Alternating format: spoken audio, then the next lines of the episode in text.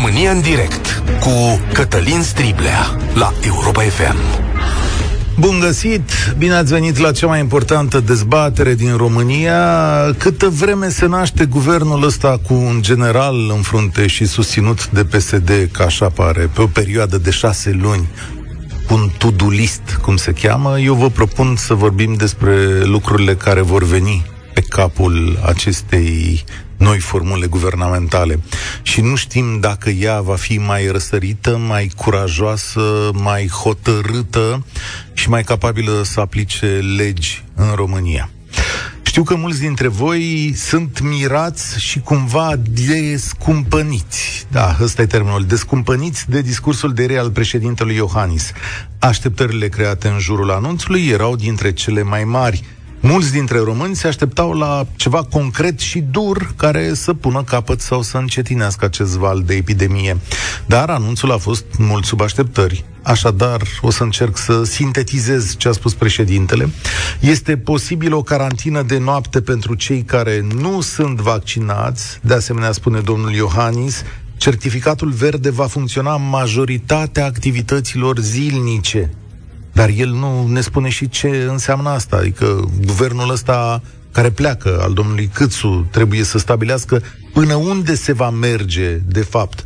Va fi nevoie de el la muncă, va fi nevoie de el în orice magazin, în transportul în comun, nu știm. Va fi nevoie de el de la anumite rate de infectare, sub anumite rate de infectare. Nu știm nimic din toate astea. În fine, nu se merge la școală două săptămâni. Dar de ce nu școală online? Și de ce uh, să nu se facă asta punctual acolo unde este nevoie? Adică sunt diferențe între București și Botoșan, nu? Sincer, sunt mai multe întrebări și mirări față de ceea ce am auzit aseară. În plus, tot ce se va întâmpla, se va întâmpla de luni, căci căci de aici nu mai știm. Și acum să vă explic, oameni buni, de ce această timiditate și de ce această întârziere. Întârzierea vine dintr-un detaliu pe care domnul președinte l-a scăpat aseară. El a spus că acum se caută cadrul juridic prin care se vor impune aceste măsuri. Odată pentru că guvernul încă în funcție are puteri doar limitate, dar și chiar dacă ar fi așa, limitarea unor drepturi și libertăți cetățenești se face doar prin lege, Asta este, de fapt, una dintre marile dileme ale lui Iohannis. Numai că în doi ani, de când a început nenorocirea asta, țara asta ar fi trebuit să aibă o lege pentru genul acesta de lucruri. Și mai este un lucru foarte complicat, de fapt întrebarea cheie. Cum faci să aplici certificatul verde într-o țară în care majoritatea populației nu este vaccinată? Ce faci cu restul lumii? Câte săptămâni de tulburare socială ți asumi și până unde împingi această tulburare? Asta este a doua dilema președintelui Iohannis și tocmai de asta a lăsat un guvern căzător să rezolve situația. Dar să zicem că vei adopta aceste măsuri. Ce autoritate a statului mai are autoritate să le pună în funcțiune? Câtă poliție scoți în stradă? Cum va răspunde populația? Toate lucrurile astea complică situația Deși, sincer, eu nu văd altă cale, da? Cred că este singura cale. Și drumul ăsta din fața noastră se anunță unul dintre cele mai grele, pentru că, nu să zic, cine vrea să-l urmeze nu are nici sprijinul populației, dar nici sprijinul clasei politice. Chit că asta până la un punct este autodestructiv. Așadar, la 0372069599 vă pun următoarele întrebări. Sunt suficiente măsurile anunțate de președintele Iohannis? Cum aplici certificatul verde într-o țară în care majoritatea populației este nevaccinată? Și care este soluția din punctul vostru de vedere? Adică după ce ați văzut că s-a anunțat, anunțat voi cum ați proceda, oameni buni, la ceea ce e de făcut. 0372069599, acesta este telefonul Europa FM la care puteți intra la România în direct. Emisiunea este și pe Facebook, evident. Vă aștept și acolo să aruncați o privire și să trimiteți mesajele voastre și cred că putem da drumul la dezbaterea de astăzi. Cristian, salutare, ești la România în direct. Salut, Cătălin, salut ascultătorilor Europa FM. Îți mulțumesc că îmi dai șansa să particip la dezbaterea de astăzi. Și aș începe, bineînțeles, exprimându-mi uh, disprețul total față de modul în care se desfășoară uh, totul în momentul ăsta pe scena politică din România. Uh, am uh, de transmis doar două chestiuni. Sunt, de fapt, două îndemnuri sau două rugăminți. Unu, uh, îi rog pe toți cei care sunt decidenți în momentul ăsta pe scena politică să facă un pas lateral, în spate sau unde vrea ei, să iasă din scena pandemiei, pentru că habar nu au cum să o gestioneze. Ne-au arătat deja lucrul ăsta. Nu, uh, această pandemie a început deja de ceva vreme.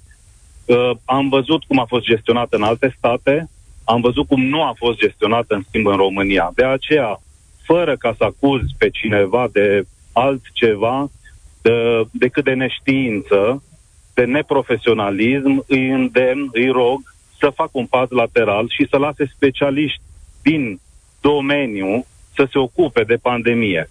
O a doua rugăminte este, uh, se referă tot la acești indivizi, îi rog frumos să iasă uh, din uh, scena asta publică, Uh, mă auzi? Da, te ascult și încerc da. să-mi dau uh, seama la ce ar folosi ce spui tu. Adică să se dea la o parte politicienii și să-i lasă pe cei în sănătate să decidă chestiunile Cu siguranță. Astea? Cu Aha. siguranță trebuie să vedem adevărații profesioniști, Bun. cu siguranță trebuie să vedem cercetători, uh, specialiști în, uh, în virusologie, uh, uh, profesori universitari, specialiști în adevăratul sens al cuvântului care să se ocupe să de comunicare, de transmiterea informațiilor către populație. Nu ei au lipsit în situația asta, țin să-ți spun. Am fost acoperiți de tot, uh, uh, de tot vacarmul ăsta creat de politicieni care au reușit cumva să ne dezguste prin faptul că uh, încearcă din toate puterile lor să prindă cât mai mult din spectacolul ăsta funebru și să și-l asume uh, în sensul în care tot timpul e de vină celălalt și nu ei, vis-a-vis de toată situația asta. De aceea mai este un îndemn față de ei. Încă o dată, îi rog frumos, stai un pic, da? să revenim la, știu, bun, să plece. Cum faci să aplici certificatul verde într-o țară care nu-l vrea? Cum uh, faci? Uh, explicând, Hai. Încă o dată spun, depinde ce voce transmite mesajul. E foarte important. În momentul ăsta, populația nu are încredere în politicieni. Dar nu-i doar în momentul ăsta. Noi, oamenii simpli, plătitori de taxe, nu mai avem încredere în politicieni pentru că ne-au trodat constant 30 de Bun, ani. Fii atent. Nu putem fi acuzați. Doamna Floare Gal ne scrie din Portugalia pe Facebook. Zice așa, aici certificatul verde a avut efect, dar pentru că a fost numit în funcția comitetului respectiv, un amiral care a fost un tip foarte organizat și Perfect. lumea a crezut în el. Uite, domnule, avem Perfect. un general care vine la conducerea guvernului. Dacă astăzi domnul Ciucă zice, prieten, certificat verde, restul vaccinați-vă, ai încredere în generalul Ciucă? Personal am încredere într-o personalitate de...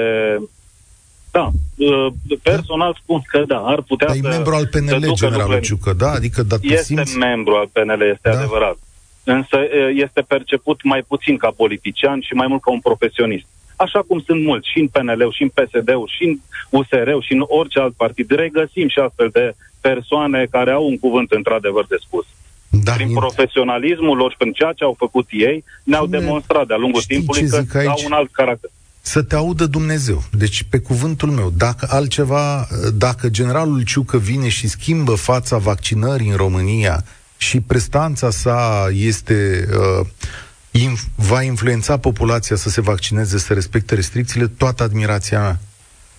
Pentru că am un semn de întrebare ca și am un semn de întrebare ca și UDMR-ul atunci când în fruntea unui guvern care este în general civil vine un militar. Sigur că Sunt e, de acord, însă este eu... o situație excepțională pe care o trece țara. Mm-hmm. Aha. Hai să vedem. Mulțumesc tare mult. Dacă nu cumva, o să discutăm săptămânile următoare, dacă nu mitul acesta al armatei române nu cumva este și el la fel de mare. Hai să vedem cât va, cât va rezista când va fi supus unor presiuni formidabile. Horia, salutare! Ai dilema în față? Cum faci aici să aplici un certificat verde, că bănuiesc asta va fi principala măsură, într-o țară care nu îl vrea. Horia la Europa FM, te ascult. Salutare!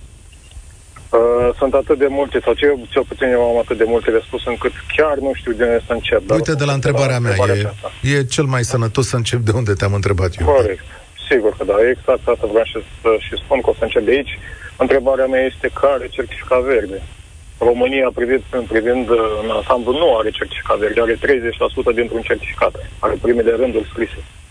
Să se, ce o să facă? O să dea afară toți nevaccinații, nu o să le permită să iasă din case serios, înseamnă că ori ești prost, ori ești prost. Da, hai să, să vorbim... de totul. Hai să vorbim da, frumos. Asta este, da. asta este realitatea. Da. Da, da, păi, a, asta e că... la un nivel în care nu mai pot. O să facem ce? Nu o să mai avem uh, farmaciști, pentru că, sau să zicem că cei din domeniul medical poate sunt vaccinați, da? Nu o să mai putem pune motorină pentru că aceia nu sunt vaccinați. Nu o să avem să cumpărăm pâine, nu o să avem de, să facă ce? Acum? Nu, asta trebuia făcută din timp. Trebuie explicat din timp. Campania uh, pro-vaccinare a fost foarte prost făcută Uh, și s-a mers pe principiul creierii unei case. Cei vaccinați care au beneficii și nu medicale. Vă pot merge în concedii, pot ieși uh, o altă prostie din punctul meu de vedere, ca să zic așa, este faptul că cei vaccinați, dacă sunt contact direct, nu intră în carantină. Serios? În momentul în care știi că și cel vaccinat poate da mai departe, uh, nu îl carantinezi, adică lași un, un singur om care poate face parte dintr-o mare colectiv, lucrează într-o fabrică, în 500, cu alți 200 de oameni, îl lași pe el ca să dea și la ceilalți. Așa este, da, să le explicăm uh, celor deci, care nu, nu știu, așa e legea. Contactul direct vaccinat nu este supus carantinării. Așa este Eu personal legea. caz care a fost contact direct de trei ori, din care o dată a avut uh, părintele cu care locuia în casă cu formă medie și a mers la muncă pentru că era vaccinat. În același timp? Asta ține și de responsabilitate individuală. Și eu da, cunosc da, oameni care... Și eu se cunosc oameni care au fost fix în aceeași situație, dar au hotărât să stea alături de partenerul de viață în casă vreme de 8-9 zile până când s-a negativat și persoana respectivă, după care a ieșit și omul din casă. Deci, Adevărat, sunt de acord. Doar ține... că problema este că la noi liberul arbitru, din punctul ăsta de vedere, nu ar trebui să existe, pentru că noi nu avem spirit civic. Că dacă păi, am fi avut, nu am fi fost aici. Asta zice Iohannis. Domnule, de luni nu mai există liber arbitru.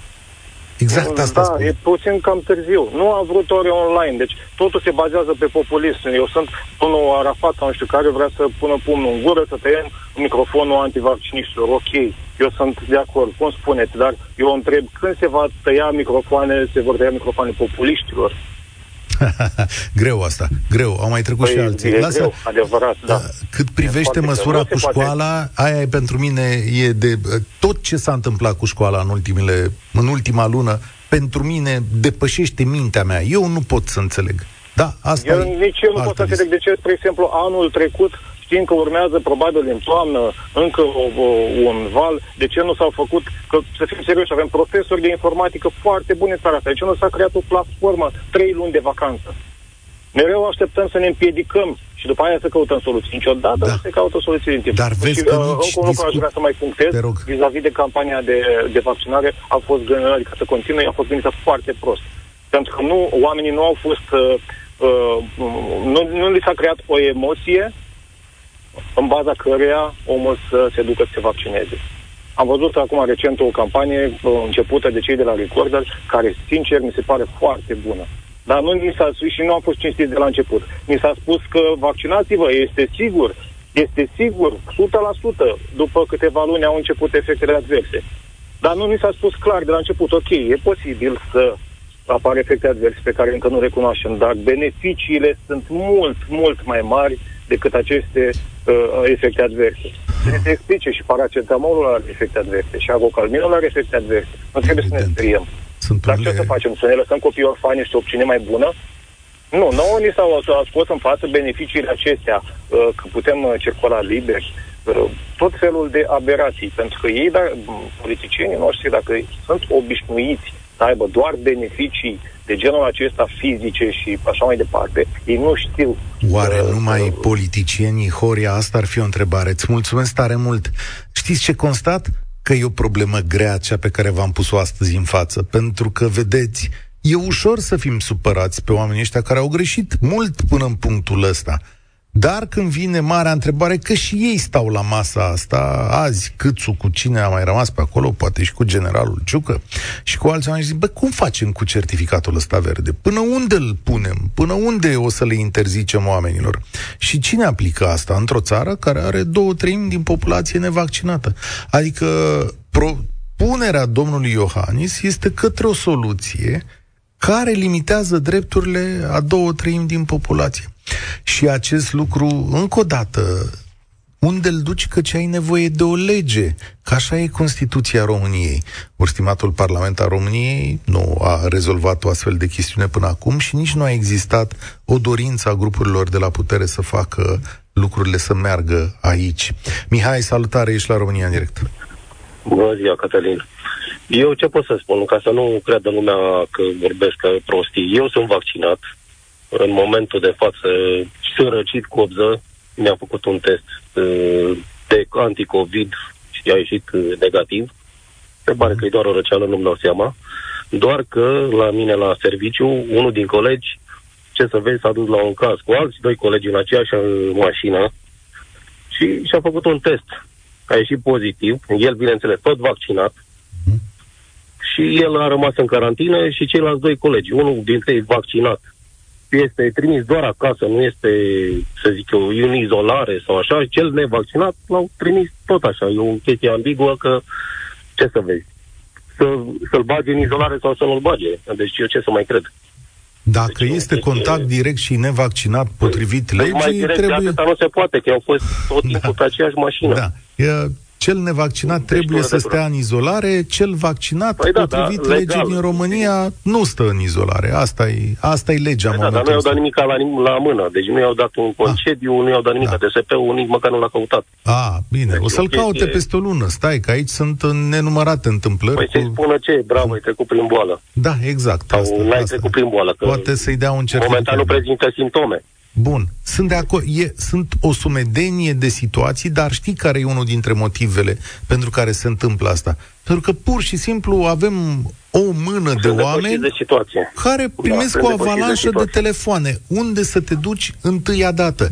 Avalanșa asta trebuie oprită. Adică asta, aici se așteaptă o măsură. Bă, cum facem să nu mai primim zilnic în spitale o mie de oameni? Cum facem să nu mai moară zilnic? De asta te întreb și pe tine, Mihai. Păi că e problemă grea. Că așa, sigur, toți suntem nemulțumiți de Iohannis. M-am plictisit de când sunt nemulțumit de Iohannis și de cât și referitor la certificatul da, verde. Așa, Eu zi, cum îl aplici? Aș zice să nu, să nu bage de nu. Deci nu-i văd relevanța. Dacă eu sunt vaccinat și pot să mă îmbolnăvesc și pot, mai mult, pot să transmit boala, cu ce mă încălzește pe mine certificatul verde? În afară de faptul că dacă nu l-am pe telefon, să nu l-am pe hârtie. Bun. Ce zice Adică asta e situația de acum, da? Mihai, asta e situația de acum. Nu pot să intru la într-o clădire, nu pot să fac anumite Fii chestii. Mi se pare o chestie de răspundere ta, deosebit de gravă. Propunerea ta este pentru... Situ- adică tu zici, bă, să rămână ca acum. Ca acum așa e. Că nu-ți cere certificatul păi, ăla pe la niște restaurante, atât, da? Adică și alea nu păi toate. n-ar trebui nici măcar acolo. Bun. Ce mă căzește pe mine, că eu pot să îmbolnăvesc. Ok, bun, dăm deoparte. Pot să îmbolnăvesc lumea foarte bine. Era ca pe canalul 2020, când asimptomatici erau căutare de vrăjitoare. Dăm soluții atunci să oprească avalanșa, Mihai. Dacă asta e o soluție proastă, dăm cealaltă soluție. Deci să pună restricții, să zică asta facem, vaccinat, nevaccinat, asta facem. Restricționăm tot. Punct. Deci, adică un fel de carantină. Mergi de aici O carantină aici. general, generală și asta este. Da. Mulțumiți, nemulțumiți, asta este. Poate și asta e o soluție. Dar nu să mai bat apa în piu, o să Profesorul Cherecheș cred că asta spune să ajungă să fie, de fapt nu o să ajungă să fie, sunt noi asimptomatici. Deci ei se plimbă bine, mă mulțumesc pe oriunde și fac ce vor. Da. E adevărat, e adevărat, îți mulțumesc tare mult că fac ce vor, e adevărat că sunt afectați mai puțin, adică mulți dintre ei, dacă se infectează, sunt la nivel de răceală, răspândesc, nu știm în ce măsură, dar dacă răspândesc la alți vaccinați, șansele ca aceștia să rămână acasă și să se îngrijească cu paracetamol și stat acasă să fie mult mai mare. Adică eu cunosc deja mulți oameni vaccinați, trecuți prin boală și după vaccinare și care au avut suferință vreme de 2, 3, 4 zile, 5 zile nu le-a scăzut saturația de oxigen, au putut sta acasă, adică a fost ca gripa de pe vremuri. Poate asta trebuie să fie ținta. Marius, salutare, ești la România în direct la Europa FM. Cum salut, mergem mai salut, departe, Cătălin. domnule? Salut! Uh, nu știu dacă putem merge mai departe. Mi se pare că suntem într-un ridicol și ne afundăm pe zi ce trece în ridicolul ăsta, din păcate, cu mii de morți, uh, sute, sute zilnic, dar uh, sute de mii morți în, în total. Problema este că n-ai cum să aplici niciuna din măsurile astea. Deci decât prin sondaj, nu cred că se va putea institui din nou filtre peste tot cu armată, cu poliție. Cred că ar fi cea mai mare prostie. Și 30% nu poate să țină o economie. Dacă interzici ca să se ducă la lucru sau noi avem comenzi în fabrică, cine îmi face comenzile dacă cei mai mulți nu sunt vaccinați, cei mai mulți nu vor să se vaccineze. Le-am încercat să le explic avantaje, dezavantaje. Nu, nici nu vor să asculte. Tu ești Ce șeful închid acolo? fabrica, închid producțiile, închid comenzile, am comenzi cu penalități, contracte cu penalități. Nu pot să închid fabrica, nu pot să fac nimic. Dar de ce spun că suntem într-un ridicol?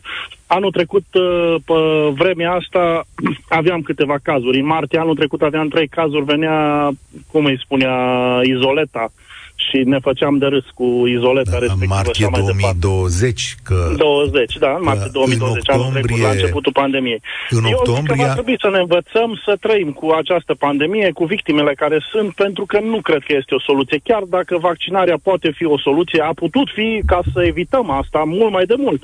Nu s-a făcut nimic ca cu domnul Gheorghiță, cu domnul Cercel, care spunea că e o gripă anul trecut, cu domnul Rafila, cu domnul Iohannis, cu domnul Câțu. Nu vreau să mai discut de vă spun, suntem suntem într-un ridicol Marius. și într-un ridicol care merge de zi.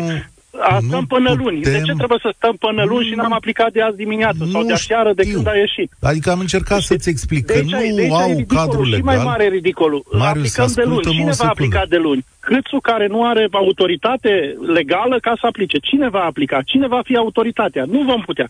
Vom muri cei care vor scăpa, vor scăpa și asta este viața. Ne place sau nu ne place, din păcate, trist, dar adevărat. Asta e soluția pe care statul român a avut-o până acum, dar fii atent la mine, te înțeleg, te afectează, ok, înțelegi că nu se dar poate nu vorbesc merge numai mai... de mine. No, fii atent, dar dăm voie să vorbesc și eu. România. Fii atent, nu putem merge mai departe așa pentru că și tu și eu și cei dragi nouă vor rămâne fără spitale. Nu poți să trimiți zilnic câte un avion de oameni la moarte și mii de oameni în spitale, Dar, căci acolo... care da. este soluția pe termen scurt? Nu este soluție pe termen scurt. La asta se va ajunge. Că ne place, Sunt că nu ne place. soluții Moarte, și le știi foarte salvări, bine. mor la poarta spitalului și nu este loc în păi, spital. Păi, Spitale astăzi, nu se dacă, face de azi pe mâine. Doamne ferește, faci un infarct astăzi, nu vine ambulanța la tine. Așa este. Așa că nu are cum nu să vină ca ambulanța de oxigen la spital. Da, adică, da, da, adică da, am blocat da, o parte din Românie din cauza da. asta. Trebuie să o deblocăm.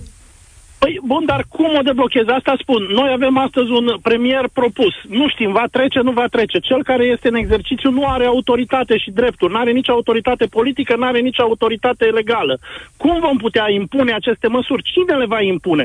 Credeți că PSD-ul și cu PNL-ul mâine vor da o lege care să vă treacă și prin Parlament să fie și aprobată de președinte? Ar trebui. Să, astfel încât să poți impune o carantină sau dacă, să uh, reduci drepturile și dacă libertățile? Domnii Câțu și, nu. Dacă domnii Câțu și Ciolacu au urmă de responsabilitate, la asta ar lucra. Eu cred că dacă au o urmă de responsabilitate, lucrează cum să împartă PNRR-ul, nu cum uh, aia, să facă... Aia secundar. Haideți să fim, haide să... să fim serioși. Eu vreau să fiu serios și nu să fiu da. visător. Adică visăm de prea mult timp. Asta Dar e părerea mea, că noi ca țară visăm de prea mult timp. Uh, scuză-mă, e o problemă de viață și de moarte acum. Adică așa dacă este. ne facem socotelele... Și cine o să acum... rămână, o să rămână, cine moare, moare. Bine, Poate asta să nu e... puteți fi dumneavoastră, îmi pare rău, să, asta trebuie să acceptăm. Pot să-ți moară ție muncitorii de nu, care pot te să mor eu, muncitorii. Pot să mor eu, nu asta, muncitorii. Așa merge Marius mai departe. Asta e, așa am ajuns noi Dar în 2021. ce putem face, Cătălin? Eu oh, vorbesc cu tine la radio uite, și nu pot să fac absolut nimic. Ce pot eu personal să fac? M-am vaccinat. Discuția asta e auzită și de Câțu, și de Iohannis, poate nu la modul e, direct. Și credeți, și credeți da. că ține cont de cineva, da, de, dacă de suntem noi, mulți de nervoși, da, sunt convins. Așa cum noi au ținut... suntem doar niște numere, numere pe buletinele de vot. Eu vreau să schimb această mentalitate de a fi numere pe buletinele de vot?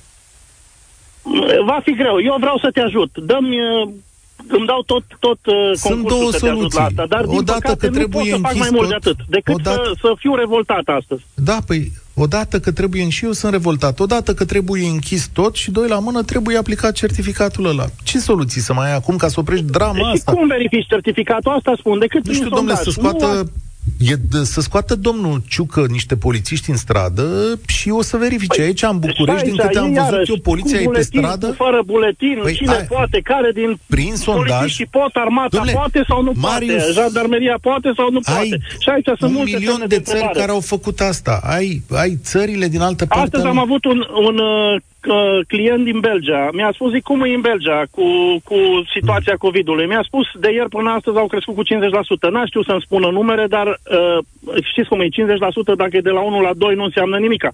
Dar dacă e de la 1000 la 2000 este o creștere semnificativă. Deci chiar și în țările creșterea valului 4 se va produce, probabil și în Italia și în Spania vom ajunge iarăși să avem mulți morți. Pentru că și acolo... Ei au trecut prin valul 4 și, sigur, au, acum nu știu dacă au trecut prin valul 4. Nu, probabil, dacă au trecut o să vină 5 Dar uh, vă spun că situația e dramatică peste tot, nu numai la noi. Belgia Pentru că peste este la tot 3 sunt politicieni. Peste tot sunt politicieni. Încă o dată. Belgia, îți mulțumesc mult. Belgia este la 6552 de cazuri, asta e creșterea respectivă și într-adevăr e mare pentru că pe șapte zile uh, era la 3800, deci brusc s-a dublat acest caz. Întrebarea care se pune este, s-a dublat acest număr, întrebarea care se pune este în ce măsură oamenii aceștia sunt bolnavi de ajuns în spitale sau sunt bolnavi acasă. Aia e o diferență care se poate face. O mică diferență pe care o putem face acum. Marea diferență. Alexandra, salut! Bună ziua! Mulțumesc pentru răbdare. Nu aveți pentru ce mi s-a părut cea mai simplă modalitate de a-mi face auzită părerea. Uh, văd că tot se caută vinovați și soluții uh, și putem da vina pe autorități că n-au organizat bine campania de vaccinare sau că n-au făcut multe alte lucruri pe care puteau să le facă. Dar în același timp cred că fiecare dintre noi ar trebui să vorbim cu noi în momentul ăsta și să ne gândim dacă noi am făcut tot ce ținea de noi ca să oprim ceea ce se întâmplă eu cred că atâta vreme cât vaccinul a fost disponibil gratuit pe majoritatea grupelor de vârstă, a stat în fiecare din noi să oprim acest lucru. Formele grave, blocajul din spitale, să nu mai ajungem într-un lockdown. Te-aș întreba, te rog, eu cred că în momentul ăsta e o soluție, lockdown-ul. Dar pentru câtă vreme? Mai respirăm trei săptămâni, după care o să ajungem din nou aici, dacă procentul de vaccinați rămâne acesta. Păi, Fiecare din noi ar trebui să stăm de vorbă cu noi și să luăm măcar în al 12-lea ceas o decizie rațională și nu bazată pe frică. Și să nu mai plecăm urechea la toate zvonurile care circulă. Eu asta cred că ar trebui să fie, facă fiecare om pentru el și pentru familia lui, în primul rând. Și de aici încolo, nu știu, Dumnezeu să ne ajute, pentru că s-a ajuns, nu știu, dăm vina pe oricine altcineva, dar știți, e la fel ca și cu votul. Nu ieșim la vot și după aia ne băităm de cei care ne conduc. Hm. Haideți să ne vaccinăm și să vedem după aia ce se mai întâmplă. Bună că poate analogie. se oprește. Bună analogie. Păi, vor fi aceiași oameni care uh, nu au ieșit la vot, vor fi aceiași oameni care nu s-au vaccinat? Hm. da, sunt aceiași poate. oameni care, cărora în România le este frică să aleagă pentru a nu-și asuma după aceea bine alegerii făcute. Asta este, din punctul meu de vedere, principalul lucru de care suferă poporul român, românul în sine. Ne este frică să alegem, pentru că în momentul în care ne exprimăm clar o alegere, putem fi acuzați pentru ea. Este mult mai bine să ne ascundem și să nu fim niciodată trași la răspundere. Dar lucrul ăsta nu merge la nesfârșit și, din păcate, acum, sincer vă spun, mă doare sufletul de toți oamenii care mor și au fost influențați să ajungă în situația în care sunt acum. Iar cred că sunt oameni care știu unde i-au dus și care eu cred că iau sincer pe conștiință. Ar trebui și ei să stea de vorbă cu ei. Sunt convins și le spun mereu în fiecare zi colegilor mei din Breasla asta, care au dat drumul la megafoane pentru tot felul de oameni, că astăzi ar trebui să fim mai cumpăniți, mai echilibrați și că fiecare vorbă pe care o spunem s-ar putea să coste vieți. Da, omorâm tu, oameni. Tu omorâm spui... oameni prin acțiunile noastre. Spui și că... din păcate eu omor oameni, deși sunt vaccinată, sunt conștientă că fac lucrul ăsta pentru că mă întâlnesc cu ei la muncă le transmit virusul, nu am cum să-i păzesc. Este datoria lor față de ei să se păzească singuri. Și au modalitatea de o face. Trebuie doar să treacă peste frica aceea de efecte adverse. Trebuie să se uite pe niște cifre clare care arată că sunt mult mai puțini oameni colosal mai puțini oameni care au murit din cauza vaccinării decât din cauza virusului. Și să aleagă pentru ei, pentru viața lor. Asta e tot ce pot face în momentul ăsta, fiecare din noi. Pentru că și legile și așa durează. Totul durează mult prea mult, mai mult decât timpul pe care îl avem noi pentru noi ca individ în momentul ăsta, fiecare din noi. Chiar și pentru viața noastră. Ea era Luca, a vorbit la România, ea e Alexandra, a vorbit la România în direct. Raluca, vine acum. Salutare, Raluca. Cum faci să rezolvi această dilemă? Certificat verde într-o țară care nu-l vrea. Bună. Păi, uh, sincer, nu știu în momentul de față să-ți răspund la întrebarea asta, pentru că populația din România nu cred că mai are încredere sub niciun fel de formă în uh, ceea ce înseamnă politicienii de la noi. Și um, nu văd exact ce fel de măsuri ar putea implementa acum, așa, urgent. Astea sunt niște lucruri care trebuiau făcute, zic eu, din, uh, din vară. În vară am fost uh, toată lumea ultra relaxați. Am fost la mare, am fost la munte în concedii, am fost la concerte și așa mai departe, în condițiile în care, da, a venit un, uh, un um, cum să-i spun, um, din partea conducerii, cum că, de fapt, pandemia e s-a dus, nu prea mai există pe la noi. Ce se întâmplă acum este consecința tot a hotărârilor luate de, de clasa politică, să spun așa. De acord cu tine. Dar, dar, uh, situația e cea care este și trebuie situația rezolvată. Este, Eu de asta da, v-am chemat astăzi. Gravă. Da, eu cred, eu cred că, în primul rând, ar trebui să se dea un lockdown total. Nu știu, poate nu pe un termen foarte lung. Ce s-a spus să seara a fost un fel de bătaie de joc. Cu ce? Ce cu treaba asta cu nu mai circulăm seara după ora 20? Ce este șobolani și ne-a tăiat posibilitatea să mișcăm prin orașe? Nevaccinați. E egal, eu sunt vaccinată, dar da. Dar uh, egal, nu, ideea nu, nu este, uh, încerc să explic încă o dată cât de lipsită de sens este această măsură.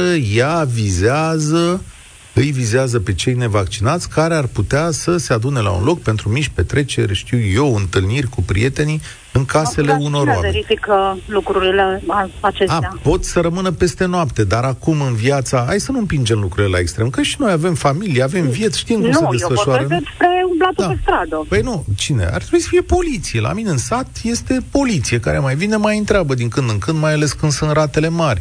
Dar știi cum se întâmplă în viață? Vrei să bei o bere cu un prieten sâmbătă seara? E, nu mai poți să o bei decât până în ora 20, știi? Asta ar fi ideea. Poate stai afară, poate... Că aici intervine și responsabilitatea, cum bine spuneți. Sigur că statul ăsta da. are niște resurse limitate, dar la un moment dat oamenii trebuie să înțeleagă altfel cum să meargă lucrurile. Știți cum este? Despre responsabilitate este vorba în primul și în primul rând. Pentru că eu vaccinată, vă dau un exemplu, eu sunt vaccinată, dar eu nu ies nici măcar pe stradă fără mască. Asta este un lucru, nu știu, și treaba asta o fac de când a început pandemia, am făcut-o non-stop. Da. Îți mulțumesc. Trebuie să fac un anunț la 2 și 5 minute. Președintele Iohannis face declarații care vor fi transmise în direct de Europa FM. Așteptăm uh, probabil nominalizarea unui uh, candidat la funcția de prim-ministru. Probabil că acela va fi generalul Ciucă. Uh, vom face o ediție specială după declarațiile președintelui Iohannis la ora 2 și 5 minute încă o dată.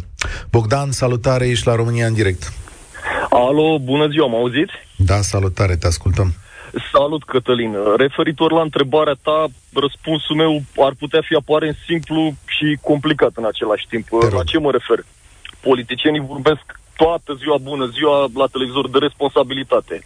În țara asta, responsabilitatea din partea oamenilor s-a văzut clar că nu există cu riscul de a jini că spun uh, chestia asta la radio uh, și în primul rând responsabilitatea trebuie să vină de la politicieni. La ce mă refer? Uh, introducerea certificatului verde poate fi interpretat ca restrângerea drepturilor și libertăților, care, potrivit Constituției, nu se pot face decât prin lege. Da. Ori, uh, responsabilitatea în cazul ăsta, din punctul meu de vedere, ar trebui să însemne, în primul rând, asumare din partea lor și să vină în Parlament cu un proiect de lege care să restrângă drepturile și libertățile. Și, bineînțeles, nu doar atât, care să și treacă control de constituționalitate. Asta e ce mai simplă variantă din punctul meu de vedere și în același timp cea mai complicată. Acum măsuri sunt multe, le vedem în fiecare zi pe la televizor, dar eu zic că cele, cea mai sfântă asta ar fi restrângerea drepturilor și libertăților prin lege. Și atunci, când toate vor fi puse cap la cap, uh, nimeni nu va mai avea ce să comenteze. Stai că uh, ne sunt restrânse drepturile prin nou stai că sunt prin HG, nu, Dom'le. prin lege și atunci știm unde suntem. Îmi pare bine că ai spus lucrurile astea și că au venit dinspre tine. Pentru că, da, asta e soluția. Să pui de acord clasa politică, să lași un pic deoparte ce ai de tras tu din criza asta, călcând peste cadavre, să găsești acel cadru legal și mijloacele potrivite și de armonizare și cu Curtea Constituțională. O clasă politică chiar șchioapă, cum e a noastră, poate face asta dacă nu se mai gândește la cum să tragem foloasea din treaba asta. Dacă nu stă la cotitură ca PSD-ul, zice, domnule, lasă-i pe ăștia că-și frâng gâtul morți acum, în timp ce PNL-ul vrea să facă și el să rămână cumva și popular, dar să și rezolve situația. Niște oameni responsabili se adună la masa asta cu Iohannis și zic, băi, asta e situația, hai să ieșim de aici colegi să vedem cum facem. Asta e. Îți mulțumesc da, pentru soluția asta. Nu trebuie să-ți cer scuze. o măsură nepopulistă, dar nepopulară, să spun așa, dar din păcate asta e. Eu nu sunt votant de dreapta, nu sunt așa, dar din păcate asta e realitatea. Îți mulțumesc tare mult. Mulțumesc. El e Bogdan, a fost la România în direct. Încheiem aici, nu, Sorin? Și urmează ediție specială. Imediat o să vină Alice Iacobescu Trebuie să dăm trei minute de publicitate, așteptăm împreună declarațiile președintelui Iohannis să vedem ce urmează mai departe în criza politică și sanitară. Ediție specială cu Alicia Cupescu și Cătălin Striblea la Europa FM. Bună ziua, bine v-am regăsit pe frecvențele Europa FM și pe pagina de Facebook. Un minut până la ora 14 și câteva minute doar până la și 5 minute când președintele Claus Iohannis face declarații de la Palatul Cotroceni la finalul consultărilor uh, rapide pe care le-a avut cu partidele parlamentare în această dimineață. Știm că liberalii au decis să-l propună ca prim-ministru pe Nicolae Ciucă până la declarația președintelui. Suntem aici în studio, eu și Cătălin Striblea, să vă punem la curent cu ce s-a întâmplat până acum. PNL așadar a renunțat la propunerea de premier Florin Câțu. Foarte interesant că Florin Câțu a făcut declarații de unul singur, fără generalul Ciucă, în dimineața asta, după consultări, și a spus că nominalizarea generalului Ciucă este dorința sa. Haideți să-l ascultăm câțu. Eu am făcut propunerea colegilor mei, o propunere care a fost acceptată de Biroul Politic Național. Privați această schimbare acum, după ce susțineați că Partidul Național Liberal merge înainte doar cu Florin Câțu premier și nicio altă propunere. Brusc s-a schimbat propunerea Nicolae. Nu este brusc. Suntem într-o criză politică, ne-am uitat la probabilitatea de a trece un guvern în acest moment. Noi credem că aceasta este soluția pentru a debloca criza politică în care ne aflăm, o criză politică pe care nu a generat-o Partidul Național Liberal, dar pe care o rezolvă Partidul Național Liberal liberal. Florin Câțu, lider PNL și premier demis într-o scurtă declarație. De ce da, zâmbim, zâmbim pentru că a spus că n-a fost declanșată de Partidul Național Liberal. Sigur, Dar a fost da. rezolvată de da, PNL. Da, da, da. da. da Convins. Vorba lui Ioan Oltean, politicienii trebuie să înghită o broască în fiecare zi. Iată și broasca lui Florin Cățu. Publicul Europa FM uh, însă merge dincolo de cuvintele da. pe care le scoate pe gură domnul Cățu, că știe foarte bine ce s-a întâmplat și cum s-a întâmplat. Bun, acum, PSD, uh, PSD s-a dus la consultări, n-a făcut nicio nominalizare pentru funcția de prim-ministru. Deci singura propunere până acum aparține PNL. Haideți să vedem ce a spus uh, Marcel Ciolacu în legătură cu această situație. În momentul în care vom avea un prim-ministru desemnat, conform spuselor de ieri în Parlament, vom avea un dialog pentru crearea unei majorități. Și vom vedea ce decizie vom lua. Domnule Ciolacu, până acum spuneați că alegerile anticipate sunt singura, e singura, de fapt, modalitate să ieșim din această Fără criză. să vă întrerup, cred în continuare. Și totuși spuneți că sunteți deschis la un Și dialog cu cei de la suntem PNL. conștienți și eu și dumneavoastră și românii că în acest moment nu se pot face alegeri anticipate. Atunci îl susțineți pe Nicolae Ciucă doar pe o perioadă de timp scurt, astfel încât după să declanșați alegeri anticipate? Cred că face ce mă întrebați dumneavoastră, face parte dintr-un joc politic. Noi sperăm responsabil, la fel cum îl dorim și de bună credință, cum îl dorim și noi, și cu parteneri de discuție.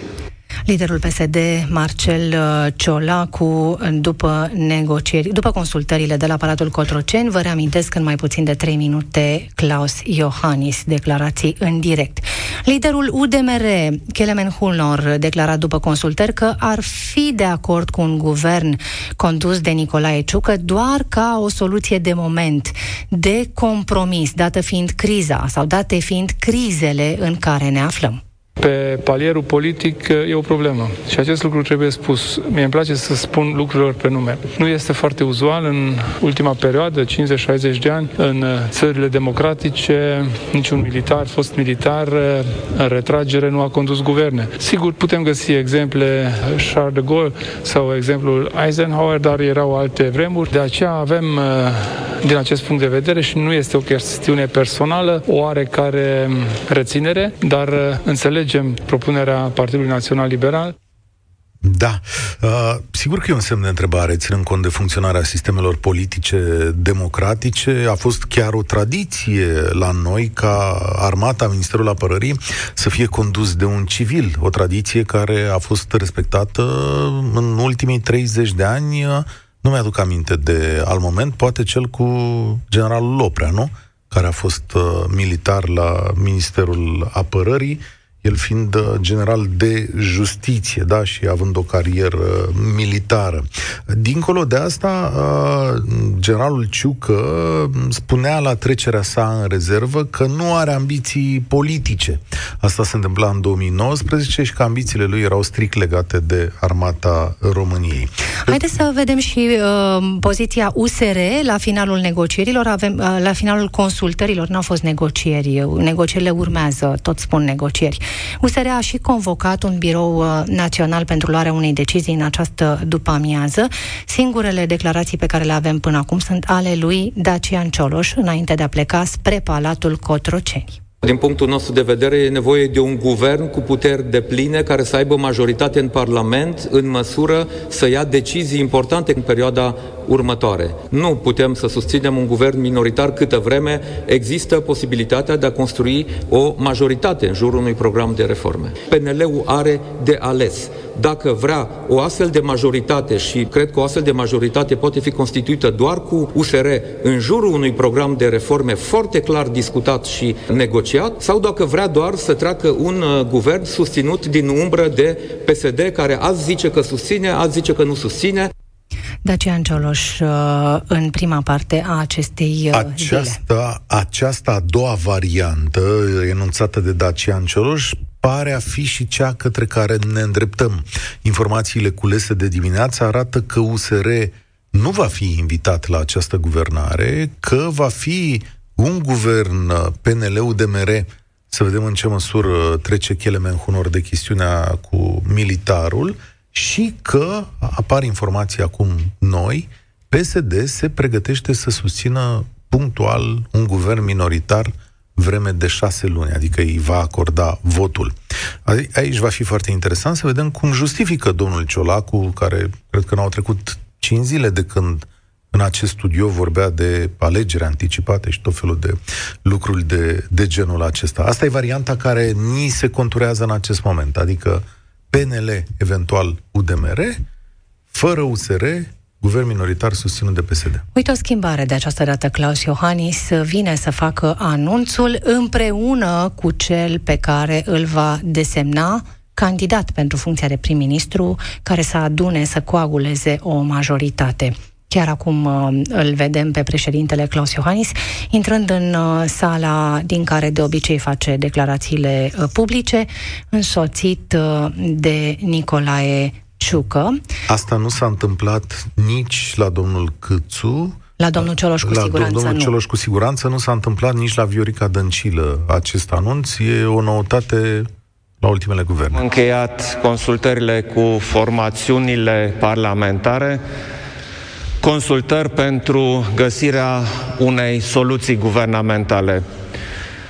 Discuțiile de astăzi au fost considerabil mai bune, după părerea mea, decât ultimele discuții.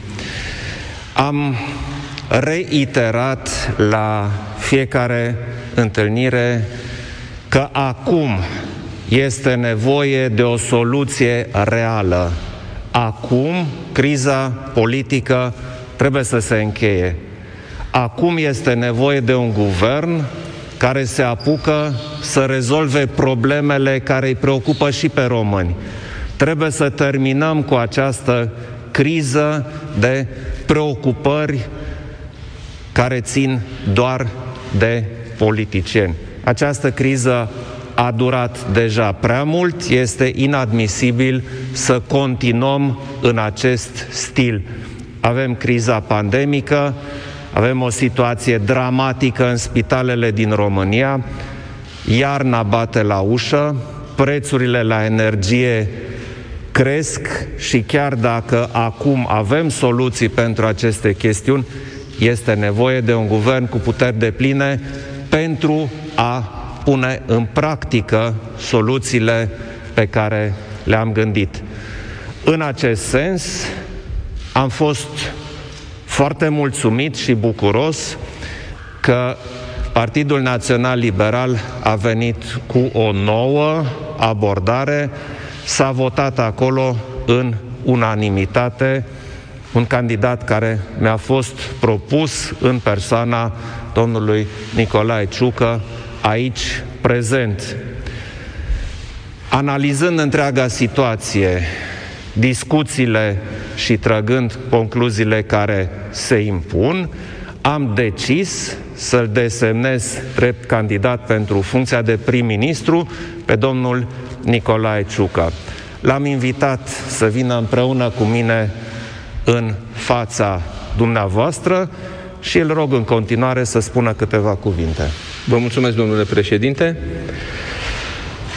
Am înțeles încredințarea acestui mandat ca pe un gest de responsabilitate pe care trebuie să îl avem în aceste momente dificile pentru a putea să depăși, pentru a putea depăși situația de criză în care ne aflăm, astfel încât uh, cetățenii să poată să beneficieze de tot ceea ce poate un guvern în deplinătatea sa să ofere prin deciziile și acțiunile pe care le întreprinde. În acest sens, vom uh, negocia cu toate forțele responsabile, astfel încât, într-o perioadă de timp cât mai scurtă, să reușim să alcătuim guvernul și, de asemenea, să negociem cu toate forțele responsabile, astfel încât guvernul propus să poată să fie, să poată să fie aprobat în Parlament. Vă mulțumesc! Domnule prim-ministru desemnat, vă doresc mult succes în negocieri și în formarea guvernului. Iar dumneavoastră vă mulțumesc și vă doresc multă sănătate. Nicolae Ciucă, în calitatea sa de prim-ministru desemnat să coaguleze o majoritate. Generalul Ciucă este general în rezervă, are 54 de ani, e născut la Plenița în Dolj, este singurul general român care a participat la lupte, a fost combatant în anul 2004 în Irak, a condus uh, trupele române la bătălia de la podul de peste Eufrat, a fost șef al statului major general uh, desemnat de președintele Iohannis, uh, a existat o încercare de înlăturare a sa în timpul guvernării Dragnea, dar și-a recâștigat postul în instanță. În 2019 generalul Ciucă și-a dat demisia din armată și a anunțat că intră în politică tot cu scopul de a îmbunătăți funcționarea armatei române. Are o relație foarte bună cu președintele Iohannis și a mai fost preferat odată pentru funcția de premier atunci când a avut loc schimbarea dintre domnii Orban și Câțu, dar nu s-a ajuns la un rezultat. Haideți să vedem la ce să ne așteptăm din acest moment încolo. Nicolae Ciucă spunea că va negocia, citez, cu toate forțele responsabile uh, și speră ca într-o perioadă foarte scurtă să avem un uh, guvern. Un guvern cu puteri de pline este o formulă pe care o tot auzim de la politicieni astăzi, uh, însă chiar și aici există niște nuanțe. Cristian Preda, politolog în direct la Europa FM, ne ajută să înțelegem puțin contextul și uh, bună ziua, domnule profesor! Bună ziua, doamnă, mulțumesc pentru invitație. Să ne spuneți la ce să ne uităm, la ce să fim atenți de acum încolo. Cred că sunt două elemente importante, așa cum se prezintă lucrurile acum. Um, primul este poziția UDMR, uh, fiindcă liderul um, Uniunii Maghiare a exprimat um, uh, rețineri, nu față de persoana generalului Ciucă, a spus el, ci față de faptul că e vorba despre un militar. În al doilea rând, cred că trebuie să fim atenți la felul în care PSD va proceda, Spun asta pentru că până acum, de săptămâni bune, PSD a cerut alegeri anticipate și e evident că dacă uh, PSD susține candidatura uh, lui uh, Ciucă, abandonează obiectivul organizării de alegeri anticipate. Așa, pentru că un al doilea guvern picat ne apropie foarte mult de perspectiva alegerilor anticipate. Ehm, cred că astea sunt cele două elemente cheie, pentru că proiectul uh, uh, Iohannis Câțu, înțeleg că sunt uh, perfect aliniați în această privință, este cel al unui guvern minoritar. Și asta e ultima observație pe care aș vrea să o fac. Până acum toată lumea înțelesese că un guvern majoritar nu e posibil cu Câțu premier. Iată că acum pare că pentru liberal niciun guvern minoritar cu Câțu nu este posibil. Asta e, după părerea mea, o mare surpriză. Uh, care ar putea să arate ce anume, domnule profesor? Mm, în opinia mea, este o debusolare totală în interiorul Partidului Național Liberal. Consider că această debusolare uh, are o cauză, și anume prezidențializarea partidului, faptul că deciziile nu sunt luate în interiorul PNL ascultând diversele facțiuni, punând pe masă diverse soluții, ci primind uh, ceea ce vrea într-un moment sau altul președintele. Uh, e regretabil că se întâmplă asta și nu o spun dintr-un punct de vedere partizan, ci o spun din perspectiva uh, felului în care arată regimul nostru. Uh, e un lucru regretabil pentru că președintele Iohannis nu are o experiență politică semnificativă, vreau să zic în sensul unei experiențe de partid, și pare să se fie aventurat pe un teren unde schimbă uh, opiniile și strategiile într-un mod uh, uh, straniu. Săptămâna trecută, cum vă amintiți, a desemnat drept uh, candidat la funcția de prim-ministru pe Dacian Cioloș, care îi propusese în întâlnire o majoritate împreună cu PNL și UDMR și toată lumea a înțeles că președintele susține ca premier tocmai pentru uh, că susține o asemenea majoritate, pentru a, ca imediat după aceea să descoperim că de fapt era o capcană, era un soi de bătaie de joc. Uh, ceea ce, în fine, nu e un gest care să mai poate fi co- comentat. Cred că avem o serioasă problemă de articulare a sistemului politic și numirea unui militar nu e decât uh, un pas suplimentar către o uh, uh, surpare a regimului politic. Îmi măsor vorbele, dar cred că România de astăzi are dreptul la un regim civil și la un regim care să fie uh, legat de valorile statului de drept uh, și în care dezbaterea politică, nu Dar... ordinele, uh, în care dialogul forțelor politice, nu alinierea să, să fie regula. Să fie vorba, domnule Preda, Cătălin Striblea, să fie vorba despre nevoia de ordine și aplicarea unor măsuri dure în chestiunea pandemică poate populația are mai multă încredere într-un militar și atunci termenul dat de PSD de șase luni se explică, domnule, rezolvăm chestiunea asta, după șase luni uh, îl dăm jos pe generalul Ciucă, revenim la democrația cunoscută. Domnule Striblea, eu privesc chestiunea într-o perspectivă istorică. Într-o perioadă similară din perspectiva stării sanitare la sfârșitul primului război mondial, e drept că atunci nu aveam COVID, ci aveam ciumă și holeră, soluția care a fost găsită a fost generalul Averescu. A fost un dezastru pentru țara. În 1940, soluția pe care Carol a găsit-o în fața debuzolării uh, pe care o producea al doilea război mondial a fost generalul Antonescu. A fost un dezastru pentru țară. La fel, la fel a fost un dezastru pentru țară numirea generalilor Rădescu și Sănătescu după sfârșitul celui de-al doilea război mondial. România nu trebuie să revină la o cultură politică în care găsim salvatori printre generali. Repet, suntem astăzi o țară membra Uniunii Europene și dacă vrem o viață mai bună decât în secolul trecut, trebuie să gândim în termenii unui regim civil, în termenii unui, unui, unei competiții politice și a unui dialog democratic. În termenii în care un președinte slab numește un general care să ne încoloneze. Uitându-vă la scena politică, uitându-vă la scena politică, domnule profesor, care ar fi fost soluția? Ce altă opțiune vedeți? Există, în opinia mea, tocmai pentru că o stare de criză, fie soluția negocierii unei majorități în jurul valorilor de care am pomenit, în jurul valorilor cultivate de bine de rău din 2007 până astăzi, de când suntem membri ai Uniunii Europene, dacă o asemenea majoritate nu este posibilă, soluția este cea a alegerilor anticipate. Peste tot în Europa, atunci când o majoritate nu mai este posibilă cu uh, ponderea formațiunilor politice din Parlament, se merge la alegeri. În niciun caz nu se sună la cazarmă. Cetățenii decid la urne dacă politicienii așa, cei care sunt aleși într-un moment, nu sunt capabili să formeze o majoritate. Dar ce ar rezolva, uh, cum, cum s-ar schimba lucrurile din perspectiva resursei umane, resursei de leadership, domnule profesor, dacă am avea alegeri anticipate acum? Cum ați vedea așezată uh, scena politică diferit de ce se întâmplă în momentul ăsta? Cred că după un an în care am văzut cum au pus uh, problema și uh, partidele care au convenit să alcătuiască o majoritate și cele care au fost în opoziție, uh, vom avea la urne, dacă recurgem la această soluție, o configurație foarte diferită de cea de acum 10 luni.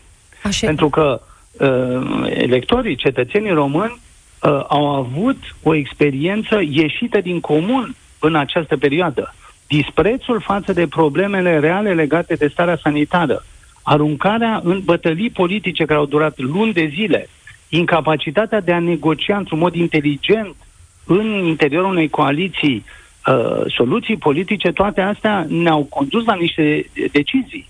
Și uh, sunt convins că, la fel ca și mine, o majoritate consistentă a cetățenilor s-ar exprima astăzi cu totul altfel.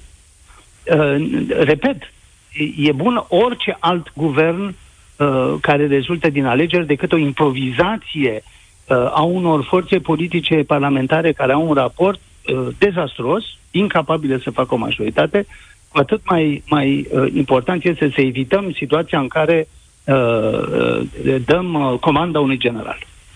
Ca cetățeni în pandemie, domnule profesor, care este ce, lucrul minim pe care trebuie să-l așteptăm de la viitorul guvern? Niște oameni în portofoliile care să știe despre ce e vorba și nu uh, persoane care descoperă la fața locului uh, ce e domeniul de care se ocupă. Și sunt convins, am spus-o de foarte multe ori, că există în toate partide democratice, insist asupra acestui lucru, uh, competențe care să fie țintite. Că putem să găsim oameni care se pricep la transporturi, nu aventurieri, că putem să găsim oameni care se pricep la finanțe. Totul da. este ca alcătuirea uh, majorității să fie reprezentativă pentru ce înseamnă societatea românească. Și cred uh, de aceea că orice aventură suplimentară după gafele uh, nenumărate din ultimele luni trebuie evitată. Mulțumesc pentru uh, analiză și pentru intervenția în direct la Europa FM. Cristian Preda este decan al Facultății de Științe Politice a Universității București, un om cu experiență în politică. Fost consilier prezidențial, dat. europarlamentar, europarlamentar, om care știe uh, mățăraia partidelor, să spunem așa. Eu o să revin cu noi reacții la 320. La rațiunea zilei. La rațiunea zilei. N-ai mult mod... timp, doar o oră până atunci. Doar o oră, dar o să adunăm uh, ceva informații și n-am apucat să zic că mâine deșteptarea României merge la Oradea, Da, o, discutăm despre administrație publică și cum arată orașele din România, dar până la urmă ne întâlnim cu Ilie Bolojan, nu? Adică omul pe care nu l-am văzut, deși lider informal al PNL, nu l-am văzut încă și nu l-am auzit, dar o să-l auzim mâine. Ai ocazia inclusiv pe această temă. Bun, rațiunea zilei la, la 3 și 20 în această după amiază. Între timp, evident că vă ținem la curent cu tot ce se întâmplă pe scena politică. Vă spuneam că este o ședință a Biroului Național um, al USR în aceste momente chiar, plus reacții din partea, desigur, PSD, UDMR, acum că Nicolae Ciuc a fost desemnat să coaguleze o majoritate. Vă mulțumim pentru atenție, o zi bună pe aceeași frecvență cu noi ediție specială cu Alicia Cupescu și Cătălin Striblea la Europa FM.